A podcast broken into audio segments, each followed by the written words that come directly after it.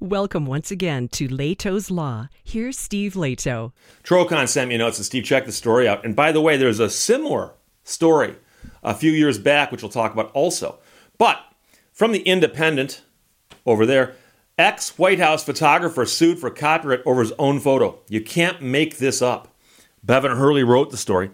And uh, in the Instagram post, the photographer actually said, You can't make this stuff up, but using a different word than stuff. Former White House photographer Pete Souza says he's being threatened with legal action for displaying a photo that he took of President Obama and Hillary Clinton on his personal website. So he was the White House photographer. He took photographs as part of his job. Now he's no longer the White House photographer and he has a website. So he put up on the website some photographs that he took and he got a warning letter. So in an Instagram post on Saturday, he said he had been notified by a copyright enforcement company that he had infringed on the rights of the copyright owner, and therefore he needs to either take it down, that is the photograph, or pay some money or risk being sued.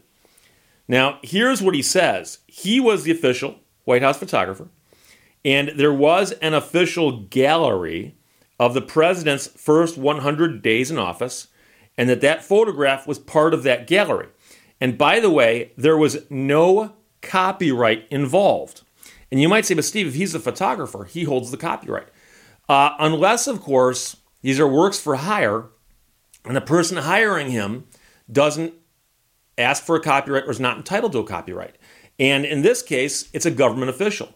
And so if you read the rules on copyright, you'll see that government documents, generally speaking, are not copyrightable because the government's making them. They're making them, in essence, with your tax dollars. So why could they make a document and copyright it?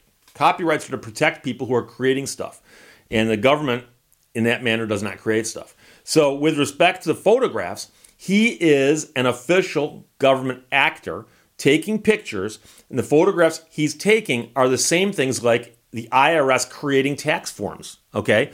So he posts that on the official website and said that it's not copyrighted because it's an official White House photo, which means that other people can use it without infringing the copyright. But certainly he gets to use it because he took it. But some people are going to say, Steve, but he has no more rights than anybody else. That's true. That's true. But it just seems ironic that the guy who took the photograph and knows it's not copyrighted got a notice saying you're violating the copyright of that photograph that you took. He says you can't make this up. And there's a square brackets with some asterisks in it regarding what the stuff is that was made up. He said he'd been told that he was legally obligated to compensate them for the damage caused by this copyright infringement. And then he says, to recap, I made the photograph it is in the public domain, and some company is licensing the image for publication, and the Copytrack is threatening to file a legal action against me for displaying this photograph on my website since their partner claims that they own the copyright to it, which they obviously don't. Uh, meanwhile, uh, somebody asked that company for a response. They didn't respond. And uh, another photographer commented and said, I'm always coming across use of my copyrighted images in a situation where they benefit financially and it's lame. Now, Mr. Souza served as the official photographer uh, during both of uh, Obama's terms in office and also under Reagan from 83 to 89. He was given virtually unrestricted access to the 44th president during official events and in overseas tours. He took many of the most famous images of Mr. Obama's presidency, including the one where everyone is sitting in the Situation Room watching the raid unfold with respect to bin Laden. And also, you may have seen the very, very famous photograph where there's a little boy in front of the president. The president is bent over so the little boy can feel his hair. Mr. Souza's representatives did not immediately respond to a request for an interview either. So no one was really talking to the press about this over the weekend, but it's a crazy story. And this is bizarre. I did a video a while back about how I get these threatening emails and I just ignore them. But I get emails regarding my website. I've got a couple websites. LehtosLaw.com is one of my websites. And I will get emails, and they're just junk mail, but they're, they're form letters that have been created by a bot. And it says, uh, Dear owner of LehtosLaw.com, you are using our copyrighted material. If you don't pay us money right now, we're going to sue you.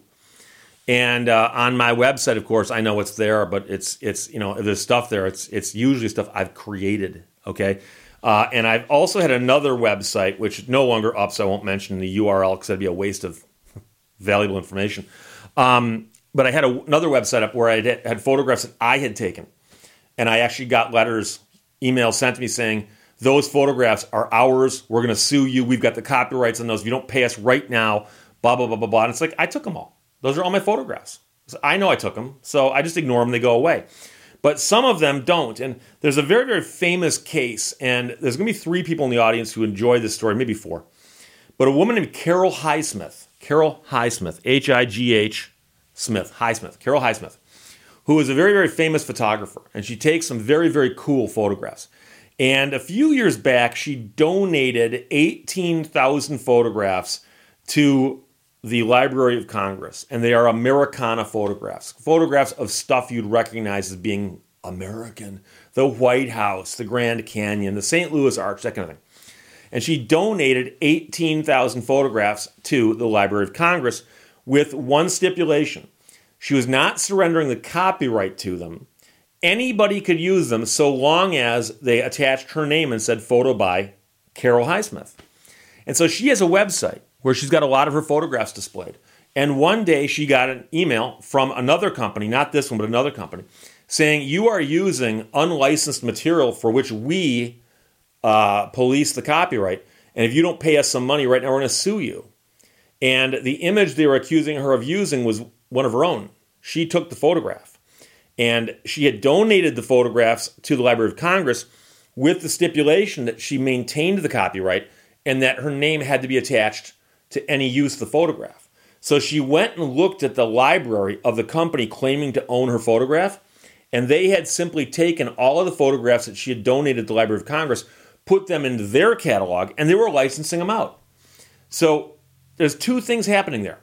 Because the question is if they took the photographs from the Library of Congress, which anybody can use, and put them into their collection and said, if you want to license these, we'll let you, as long as they attached the photographer's name to it and said she holds the copyright, technically speaking, I think they can do that. But the problem, of course, is when they send out the threatening letters to people who are lawfully using the photographs and say, We own those rights. Well, that ticked her off, so she filed a lawsuit. And now she asked for a billion dollars in damages. And her argument was, I don't know how much money they're making by doing this, but they're running around threatening people. And it's kind of weird because those photographs, anybody can use them for free. And they're shaking people down. That was the allegation. But when they went to court on that, the court threw out all of her copyright claims under the federal statutes and said, in essence, you gave these photographs to the Library of Congress that anybody can use them. They're just using them. So as long as they use them and attach the name and say it's copyrighted, then that should be okay. So you got that. But the court left some state law claims in there. And I'm not sure what all of them were, but I suspect some of them might have been like, I don't know, fraud, misrepresentation, or unjust enrichment. Because sending somebody a letter that says, we own the copyright or we control the copyright this photograph, you have to pay us. That statement's not true. That statement would not be true if somebody made it. So I never actually saw the letters, but I read all about the litigation at the time. I found it fascinating. But it's one of those really, really weird things to think that that could happen. That you donate your stuff to somebody thinking you're doing some good. Next thing you know, somebody else is monetizing it and running around threatening people saying they own or control the rights to what it is that you donated. So it's a crazy story. That's the Carol Highsmith case. But this case right here is the uh, the Pete Souza case. I suspect he will not be paying them for the right to use his own photograph. But as he points out, anybody can use those photographs because he shot them as the White House photographer. He was a government employee and he was shooting the photographs specifically to allow the public to see what was happening at the White House And since he's employed by the government, shooting these photographs officially, they're public domain. Public domain. So, again, to be clear, a photographer who shot a photograph that was put into the public domain was threatened with a lawsuit for posting that photograph on his own website. Crazy story. Trocon sent thanks a lot. The Independent ran it, and Bevan Hurley published that. Questions or comments, put them below. Let's talk to you later. Thank you for watching Lehto's Law. Some beautiful paths can't be discovered without getting lost.